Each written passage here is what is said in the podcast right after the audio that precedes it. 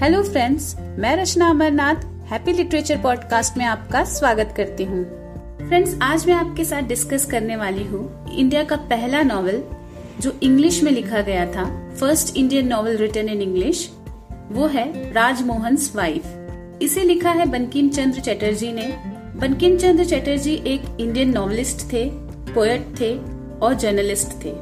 इन्होंने बंगाली लिटरेचर की शुरुआत की थी। इनके कई सारे फेमस नॉवेल्स हैं, जैसे मृणालिनी, विश्ववृक्ष, चंद्रशेखर, और इनकी एक बहुत फेमस नॉवेल है आनंदमत। आनंदमत एक सन्यासी रिबेलियन पर बेस्ड है और इस नॉवेल की खास बात यह है, इसमें एक सॉन्ग है Vande Mataram, which was later adopted as a national song of India. हमारा राष्ट्रगान बन गया था। इसके बाद राजमोहन्स वाइफ भी काफी फेमस नॉवेल है। बंकिम जी ने यहाँ इस नॉवेल में कॉलोनियल मास्टर्स के लैंग्वेज को बहुत ही बोल्डली, बहुत ही कॉन्फिडेंटली यूज किया है और ये नॉवेल 1864 में पब्लिश हुई थी। So friends, let's start with first Indian English novel Rajmohan's wife by Bankim Chandra Chatterjee. तो ये जो स्टोरी है, ये 3 फैमिलीज पर बेस्ड है जो मधुमती रिवर के पास एक छोटा सा गाँव है राधागंज, वहाँ रहती है। Madhumati river at present Bangladesh में है। तो पहली 2 फैमिलीज जो हैं, वो घोष कजिन्स की हैं। 2 कजिन्स हैं, माथुर और माधव, और ये जमींदार फैमिली से बिलोंग करते हैं। और 3rd फैमिली जो है वो है राजमोहन की फैमिली। राजमोहन माधव का एम्प्लॉय है और उसकी वाइफ है मातंगिनी, जो कि स्टोरी की प्रोटैगनिस्ट है और माधव की सिस्टर इन लॉ है, मतलब माधव की वाइफ की बहन है। So the entire story revolves around 3 families, Mathurs, Madhavs and Rajmohan's family. तो स्टोरी की शुरुआत होती है राजमोहन के घर से, जहाँ राजमोहन की वाइफ, जो कि 18 इयर्स की है, यंग है बहुत, वो घर पर बैठ के कुछ नीडल वर्क कर रही है, कुछ एम्ब्रॉयडरी का काम कर रही है। और उसी वक्त उसकी कंपेनियन, उसकी फ्रेंड जो कि 30 साल की है, जिसका नाम कनक है, वो वहाँ पर आती है। कनक और राजमोहन की वाइफ मातंगिनी एक दूसरे से बातें करते हैं, हंसते बोलते हैं। फिर कनक कहती है, चलो थोड़ी देर हम बाहर घूम कर आते हैं और पानी भी भर कर ले आएंगे। तो फ्रेंड्स, उस वक्त लोग पानी को नदी से मटके में भर कर लेकर आते थे, कोई पाइप कनेक्शन नहीं होता था। फिर मातंगिनी कनक को मना कर देती है और एक्सक्यूज देती है कि उसे डर लगता है कि नदी से कोई क्रोकोडाइल उसे खींच कर ले जाएगा। अब कनक को ये समझ में आने लग गया था कि मातंगिनी उसे एक्सक्यूज दे रही है, उससे बहाना कर रही है, इसलिए वो फिर से मातंगिनी को फोर्स करती है चलने के लिए। फिर मातंगिनी कहती है, दीदी आपको तो पता है मेरे हस्बैंड कैसे हैं, आप उन्हें अच्छी तरीके से जानती हैं, उन्होंने मुझे मना किया है बाहर निकलने के लिए। इस पर कनक कहती है, तुम कैसे रह लेती हो इस केज में, इस पिंजड़े में तुम कैसे रह लेती हो। इस पर मातंगिनी कहती है कि उसे आदत हो गई है। लेकिन कनक यहाँ मानने वाली नहीं थी। उसने अपनी बातों से मातंगिनी को कन्विंस कर लिया और अपने साथ ले गई। फिर कनक और मातंगिनी नदी की तरफ बढ़ते हैं, वहाँ पहुंचकर कुछ बातें करते हैं और फिर पानी भरकर अपने घर की तरफ आने लगते हैं। जब ये घर की तरफ आते हैं तो पूरी तरीके से शाम नहीं हुआ होता है, करीब 5 से 6 का टाइम हो रहा होगा। ये दोनों पानी के मटके को अपने कमर पर उठाए रोड साइड के पास एक छोटा सा गार्डन है, उसके रास्ते से अपने घर के तरफ आते हैं। और कुछ ही दूर पर घोष कजिन्स माधव और माथुर खड़े थे, वो दोनों आपस में बातें कर रहे थे। माथुर विलन है इस नॉवेल का। उसकी एज अराउंड 30 इयर्स है। वो टॉल है, वो मोटा है, डार्क कॉम्प्लेक्शन का है। इन शॉर्ट, बिल्कुल भी अट्रैक्टिव पर्सनालिटी नहीं है उसकी। दोनों हाथों के फिंगर्स में वो गोल्ड रिंग्स पहनता है, सारे फिंगर्स में, 10 के 10 फिंगर्स में गोल्ड रिंग पहनता है, फिर गोल्ड चेन पहनता है। तो देखा जाए तो एक तरीके का गुंडे टाइप पर्सनालिटी है इसकी। माधव हीरो है इस नॉवेल का। ये हैंडसम यंग मैन है, अराउंड 22 इयर्स। ये कैलकाटा से है, एक इंग्लिश एडुकेटेड जमींदार है। माथुर माधव से कैलकाटा के बारे में बात करता है क्योंकि वो कैलकाटा से आया रहता है, और माधव माथुर से राधागंज के बारे में बात करता है। तो दोनों का इस टॉपिक पे डिस्कशन चलता ही रहता है कि माधव बोलते बोलते रुक जाता है। फिर माथुर उससे कहता है कि तुम उस तरफ क्या देख रहे हो, किसे घूर रहे हो, और फिर खुद माथुर उसी डायरेक्शन में देखने लगता है और माधव से कहता है क्या तुमने कनक को इससे पहले नहीं देखा था। फिर माथुर की नजर उस दूसरी लड़की पर जाती है और वो बोलता है कि ये लड़की कहाँ से आसमान से टपकी है।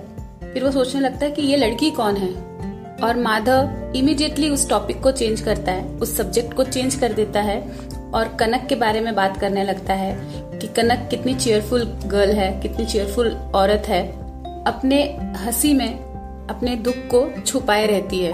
फिर माथुर कहता है हाँ, लेकिन वो लड़की कौन है उसके साथ। फिर माधव कहता है मुझे कैसे पता होगा, तुम देख नहीं रहे हो, उसने घूंघट डाला हुआ है।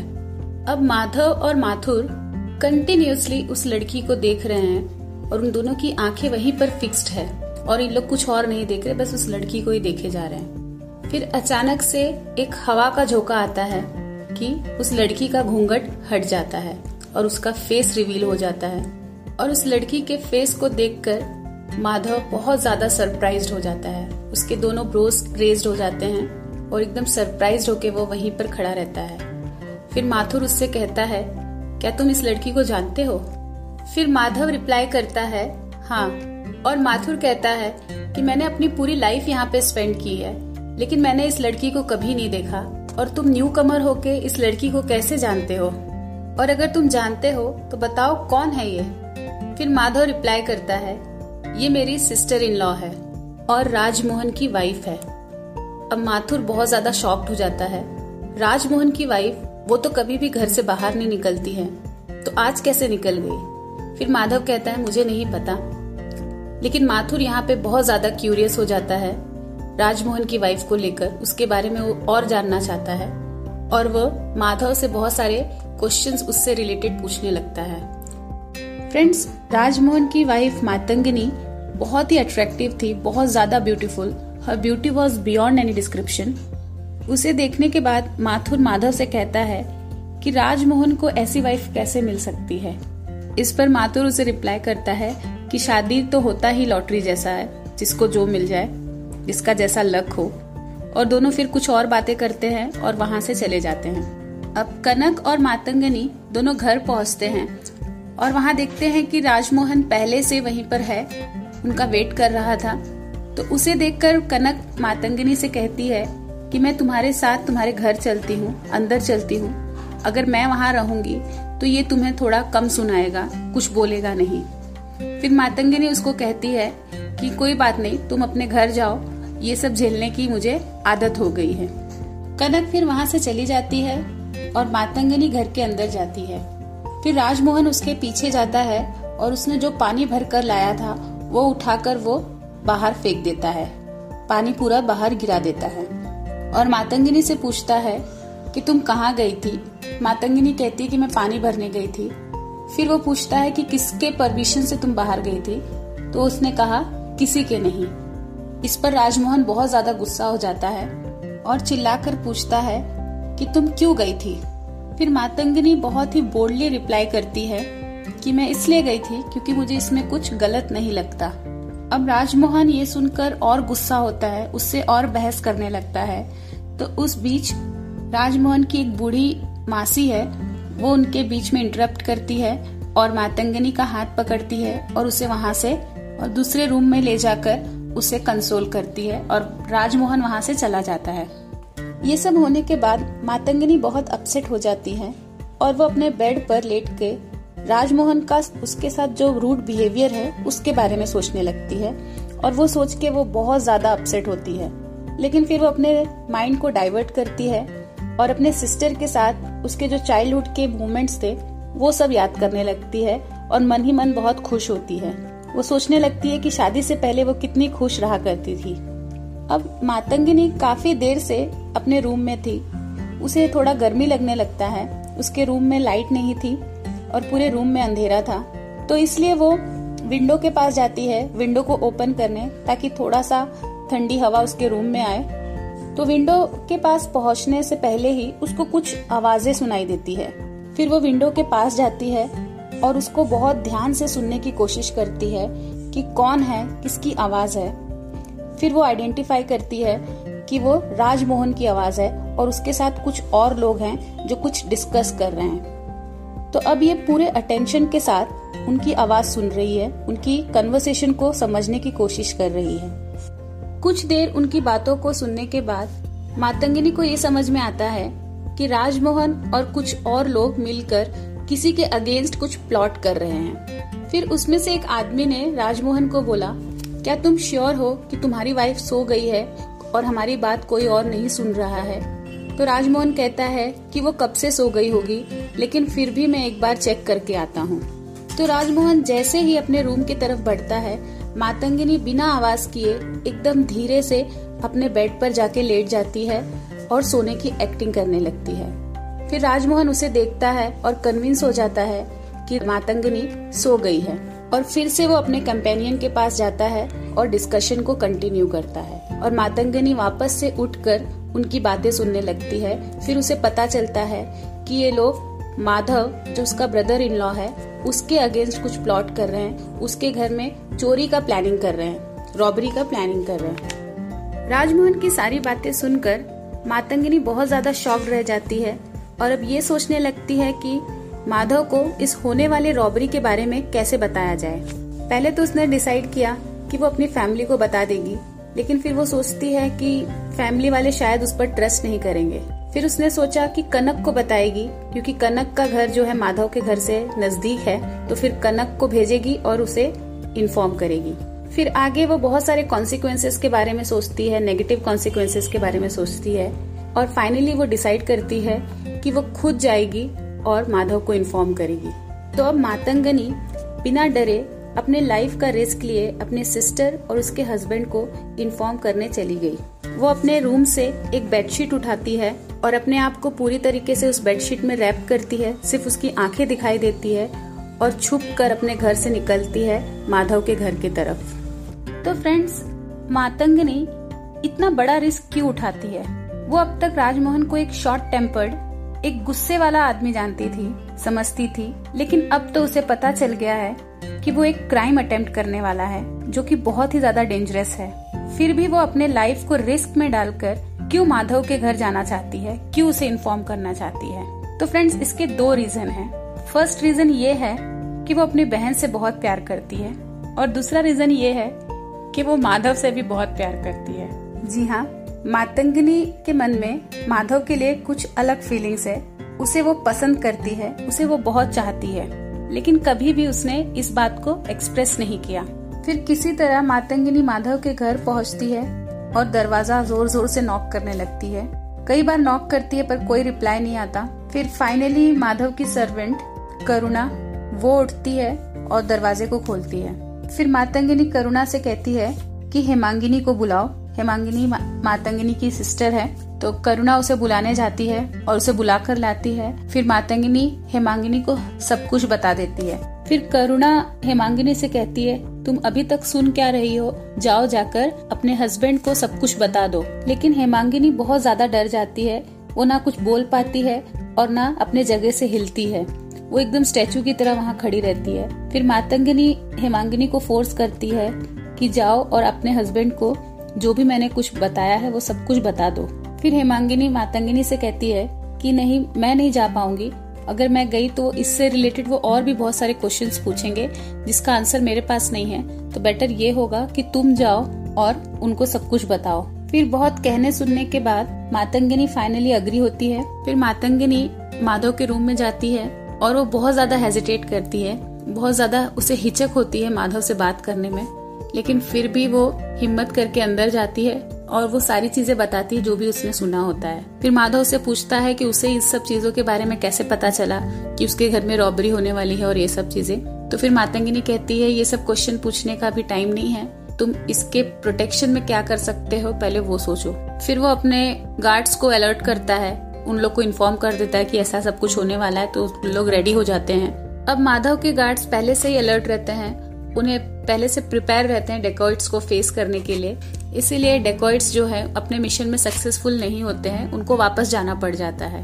फिर जब माधव इस चीज से अश्योर हो जाता है कि डेकॉइट्स चले गए, तो वो वापस से मातंगिनी के पास आता है उसे थैंक्स कहता है और उसे इंसिस्ट करता है कि आज रात वो उसके घर पे ही अपनी सिस्टर के साथ रुक जाए।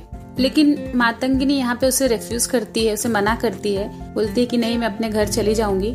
पर फिर भी माधव उसे फोर्स करता है कि तुम वहीं रुको, अपनी सिस्टर के साथ रहो, थोड़ा उससे बातें करो तो तुम दोनों को अच्छा लगेगा, ये सब बोलने लगता है उसे। फिर माधव की ये सब बातें सुनकर मातंगिनी कुछ देर के लिए भूल जाती है कि वो कहाँ है, किस लिए आई थी। वो माधव का हाथ पकड़ती है और जो भी वो माधव के लिए फील करती थी वो सब कुछ उसे कहने लगती है। और सिर्फ मातंगिनी ही नहीं, मातंगिनी की सारी बातें सुनकर माधव भी मातंगिनी के लिए जो फील करता है वो उसे कह देता है। माधव और मातंगिनी एक दूसरे को बहुत पहले से, यानी इनकी शादी से पहले से ही चाहते थे, लेकिन कुछ सर्कमस्टेंसेस ऐसे थे कि इनको किसी और से शादी करनी पड़ी। अब मातंगिनी अपने इमोशंस को कंट्रोल करते हुए माधव के घर से निकल जाती है और अपने घर पर जाती है। तो वहां जाकर देखती है कि राजमोहन उसका वेट कर रहा होता है और वो बहुत गुस्से में रहता है, क्योंकि उसे पता चल जाता है, उसे आइडिया हो जाता है कि आज जो भी कुछ हुआ उसके लिए मातंगिनी रिस्पॉन्सिबल है। और वो मातंगिनी का गला दबाने की कोशिश करता है। और उस बीच डेकॉइटी में जो और लोग इन्वॉल्व थे, रॉबरी में जो और लोग इन्वॉल्व थे, वो लोग राजमोहन के घर आते हैं और राजमोहन फिर वहां पे रुक जाता है, मातंगिनी को छोड़ देता है और उनको कहता है कि तुम बाहर जाके वेट करो। फिर राजमोहन उनसे मिलने बाहर आता है, अपने रूम से बाहर आता है और वो डेकॉइट्स लोग राजमोहन को पूछते हैं तुम अपनी वाइफ को क्यों मार रहे थे, क्या तुम्हारी वाइफ ने ही माधव को हमारे प्लान के बारे में इन्फॉर्म किया है। तो पहले तो राजमोहन मना करता है, लेकिन फिर वो उनके सामने एडमिट कर लेता है कि मातंगिनी ही माधव को सब कुछ बताई। फिर उनके ग्रुप का सरदार, जो उनके ग्रुप का लीडर होता है, वो कहता है वो मातंगिनी को मार देगा। फिर इस पर राजमोहन कहता है मेरी वाइफ को दूसरा कोई हाथ नहीं लगाएगा, उसे सिर्फ मैं मारूंगा। लेकिन इससे पहले कि राजमोहन मातंगिनी को मारता है, वो भाग जाती है। फिर किसी तरह मातंगिनी अपनी जान बचाकर एक पॉन्ड के पास, एक तालाब के पास आती है। वहाँ उसे कनक भी मिलती है, कनक जो उसकी फ्रेंड है वो उसे मिलती है। फिर मातंगिनी कनक को सब कुछ बताती है, उसने जो किया और उसके साथ जो कुछ भी हुआ। कनक वो सब सुन के पहले तो मातंगिनी को बहुत अप्रिशिएट करती है उसके गट्स के लिए, लेकिन फिर वो इस बात को लेकर कंसर्न हो जाती है कि अब मातंगिनी कहाँ रहेगी। कनक और मातंगिनी एक दूसरे से बात कर ही रहे थे कि वहाँ एक मिडिल एज लेडी, जिसे सभी लोग सुखी की माँ कहते हैं, वो आई। वो इन दोनों को इतना परेशान देखकर उनसे पूछती है कि क्या बात है, तुम दोनों इतने परेशान क्यों हो। फिर कनक उससे कहती है मातंगिनी और उसका हस्बैंड दोनों के बीच में बहुत झगड़ा हो गया है किसी बात को लेकर, और अब ये अपने घर नहीं जाना चाहती क्योंकि इसका जो पति है वो बहुत ही ज्यादा शॉर्ट टेम्पर्ड है और इसे डर लग रहा है। फिर सुखी की माँ कहती है ठीक है, मेरे एक पहचान वाले हैं, तुम उसके घर रुक सकती हो जब तक तुम्हारे और तुम्हारे पति के साथ जो भी प्रॉब्लम है वो सॉल्व ना हो जाए। फिर मातंगिनी हेजिटेट होके ना चाहते हुए भी सुखी के माँ के साथ चली जाती है। फिर सुखी की माँ मातंगिनी को माथुर घोष के घर ले आती है। माथुर घोष वही है जो माधव का कजिन है, दोनों स्टोरी के शुरुआत में जो बातें करते हैं वही। माथुर घोष और उसकी वाइफ तारा मातंगिनी को घर में रहने के परमिशन देते हैं। तारा उसे बहुत अच्छे से वेलकम करती है, बहुत अच्छे से उसको घर के अंदर ले आती है। तो फ्रेंड्स, माथुर की दो वाइफ होती हैं। एक पहली वाइफ जो है वो है, उसका नाम तारा, और दूसरी वाइफ का नाम है चंपक। चंपक को मातंगिनी का आना अच्छा नहीं लगता और वो माथुर से इस टॉपिक पे बहुत बार बहस भी कर चुकी रहती है। फिर नेक्स्ट मॉर्निंग माथुर घोष अपने रूम से बाहर आता है, बैठक में जाके बैठता है। बैठक ऐसी जगह होती है घर में जहाँ सारे गेस्ट आके बैठते हैं, विजिटर्स आके बैठते हैं। तो जब वो बैठक में जाता है तो वहाँ पे एक विजिटर वेट कर रहा है और वो था राजमोहन। राजमोहन को पता चलता है कि उसकी वाइफ जो है माथुर के घर है, तो वो उससे रिक्वेस्ट करता है, उसे बताता है कि क्या प्रॉब्लम था। फिर माथुर भी अग्री होता है और अपनी वाइफ को भेजता है कि मातंगिनी को इन्फॉर्म करे कि राजमोहन उसे लेने आया है। जब मातंगिनी को पता चलता है कि राजमोहन आया है तो वो बहुत ही ज्यादा डर जाती है, लेकिन फिर भी वो सुखी की मदर जो उसको लेने आई थी उसके साथ वो रूम से बाहर निकलती है और राजमोहन वहाँ से चला जाता है उसको बोलकर कि मेरी वाइफ को मेरे घर भेज देना। और अब सुखी की मदर मातंगिनी को उसके घर के तरफ ले जाती है। जब राजमोहन अपने घर पहुँचता है तो वो सारे डेकोइट्स उसके घर के पास रहते हैं। वो लोग पूछते हैं कि उसकी वाइफ कहाँ पर है, तो राजमोहन बोलता है कि मेरी वाइफ मुझे मिल गई है, लेकिन अब मैं उसे नहीं मारूंगा, अब मुझे उससे कोई प्रॉब्लम नहीं है, क्योंकि जब मैं उसे ढूंढने गया तो वो माधव के घर नहीं मिली, वो किसी और के घर में थी। तो इसका मतलब यही होता है कि वो माधव से नहीं मिली और उसे कुछ भी इन्फॉर्म नहीं की, तो हमें उसे नहीं मारना चाहिए। तो उस ग्रुप का जो सरदार बोलता है कि ठीक है, जो तुम कह रहे हो हम उस पर बिलीव करते हैं। तो अब क्योंकि हम लोग डेकोइट्स हैं, ये चीजें सबको पता चल गई है कुछ लोगों को, तो तुम इस नॉर्मल फैमिली में, इस नॉर्मल जगह पे नहीं रह सकते, तुम हमारे साथ, हमारे गैंग के साथ अलग जगह रहोगे, और चाहिए तो तुम अपनी वाइफ को भी लेके जा सकते। तो फिर यहाँ पे राजमोहन मना कर देता है, बोलता है कि मैं नहीं चल सकता, मुझे अपनी फैमिली के साथ ही रहना है, मेरी कुछ रिस्पॉन्सिबिलिटीज है। राजमोहन उन लोगों को किसी तरह कन्विंस करता है, फिर अपनी सिस्टर को कहता है, अपनी सिस्टर किशोरी को कहता है कि जाकर वो अपनी सिस्टर इन लॉ को बुला कर लाए, अपनी भाभी को बुला कर लाए, अब मैं उसे बताऊंगा कि कैसे भागते हैं। फिर किशोरी कहती है कि भाभी घर के अंदर है ही नहीं, और राजमोहन एकदम शॉक्ड रह जाता है। वो फिर से रिपीट करता है कि वो तो मेरे साथ, मेरे पीछे ही तो आ रही थी, तो घर के अंदर वो नहीं गई। तो बोले वो आई नहीं, तुम्हारे पीछे मैंने किसी को नहीं देखा, वो कब से घर में नहीं है। अब फिर से राजमोहन एकदम गुस्सा हो जाता है और किशोरी को कहता है जाओ भागो और ढूंढो उसको, सबसे पहले तो तुम माधव के घर जाना।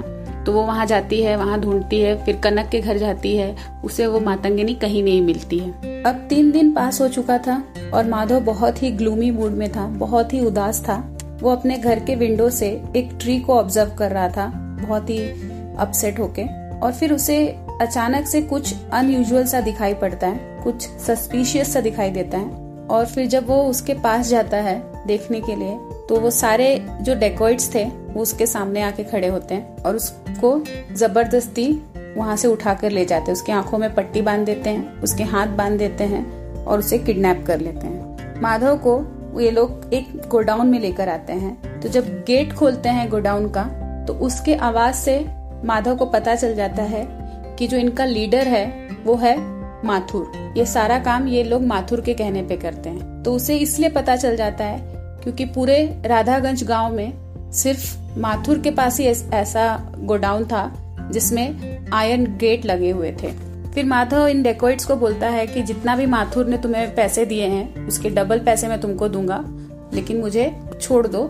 लेकिन ये लोग कन्विंस नहीं होते हैं। फिर अचानक से इनको कुछ आवाजें सुनाई देती है, कुछ अजीब सी आवाज सुनाई देती है, कुछ शेडो भी दिखाई देता है। तो ये लोग डर जाते हैं, ये डेकोइट सारे डर जाते हैं, इनको लगता है कि कोई भूत है। तो ये लोग माधव को वहीं पे छोड़कर भाग जाते हैं। फिर जब ये लोग भाग जाते हैं तो किसी तरह माधव अपना हाथ खोलता है, आंखों से पट्टी हटाता है और गोडाउन से बाहर निकल जाता है। तो वहाँ पे उसे भी एक शेडो दिखाई देता है और वो शेडो को वो फॉलो करने लगता है। तो फिर जैसे ही थोड़ा नजदीक आता है तो उसे तारा मिलती है, माथुर की पहली वाइफ तारा मिलती है, और वो माधव को पहले से ही जानती थी। फिर माधव तारा को पूछता है कि वो आवाज वो कर रही थी क्या। तारा कहती है कि नहीं, बल्कि मुझे भी डाउट था, यहाँ कुछ तो है, क्योंकि माथुर यहाँ पर रोज आता है, इसलिए मैं भी चेक करने आई थी। फिर इन दोनों को कुछ आवाज वापस से सुनाई देता है। तो ये लोग ढूंढने लगते हैं कि ये आवाज आती कहाँ से है। तो ये लोग ने पूरा गोडाउन को चेक किया, तो गोडाउन में एक सीक्रेट रूम था और ये लोग वहाँ गए, उससे रूम को खोले तो वहाँ पर इसे इन दोनों को मातंगिनी दिखाई देती है।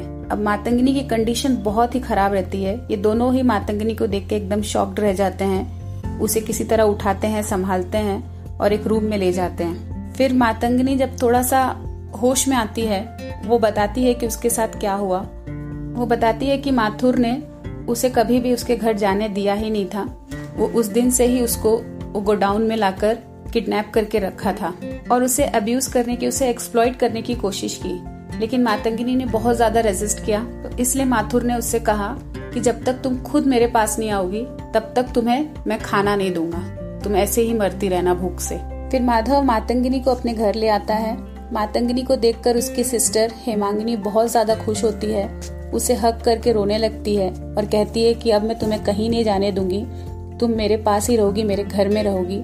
लेकिन मातंगिनी कन्विंस नहीं होती है, वो नहीं चाहती कि वो उस घर में रहे और उसके सिस्टर और उसके हस्बैंड के बीच कोई भी प्रॉब्लम हो, इसलिए वो वहाँ पे नहीं रहना चाहती। तो फिर माधव ने मातंगिनी के फादर को मैसेज भेजा और मातंगिनी के फादर आए उसके घर और मातंगिनी को लेकर चले गए। ये सारे डेकॉइट्स जो हैं वो पकड़े जाते हैं, अरेस्ट हो जाते हैं, और उनमें से एक मेंबर जो है वो कन्फेस करता है कि ये सारे चीज़ों के पीछे माथुर है, माथुर ने ही माधव के घर में रॉबरी प्लान किया था और माथुर ने ही माधव को किडनैप करवाया था। तो इसलिए वो सारे पुलिस जो है माथुर को अरेस्ट करने चले जाते हैं। माथुर ने बहुत कोशिश की कि उन पुलिस वालों को खरीद ले, लेकिन नहीं हो पाया, वो फाइनली अरेस्ट हो जाता है और यहाँ स्टोरी की एंडिंग होती है। फ्रेंड्स, इस नॉवेल से बंकिम चंद्र जी ने एक फॉरेन लैंग्वेज के साथ अपने एक्सपेरिमेंट की शुरुआत की थी। भले ही उन्होंने नॉवेल को इंग्लिश लैंग्वेज में लिखा हो, लेकिन उनका राइटिंग स्टाइल बंगाल के कल्चर को हाईलाइट करता है, और उन दिनों अगर किसी को भी इंग्लिश आता तो एक बहुत बड़ा अचीवमेंट था उनके लिए, एक स्टेटस सिंबल था। इसलिए रूलर्स के लैंग्वेज में, कॉलोनाइजर्स के लैंग्वेज में लिखने के लिए बोल्डनेस और कॉन्फिडेंस की जरूरत थी। तो आज के लिए इतना ही। आज के एपिसोड को सुनने के लिए बहुत बहुत धन्यवाद। Thank you so much. अगर आपको एपिसोड अच्छा लगा हो तो प्लीज इसे शेयर करना ना भूलिए। तो मिलते हैं हैप्पी लिटरेचर पॉडकास्ट के अगले एपिसोड में एक नए टॉपिक के साथ। तब तक के लिए आप अपना ख्याल रखिए। बाय।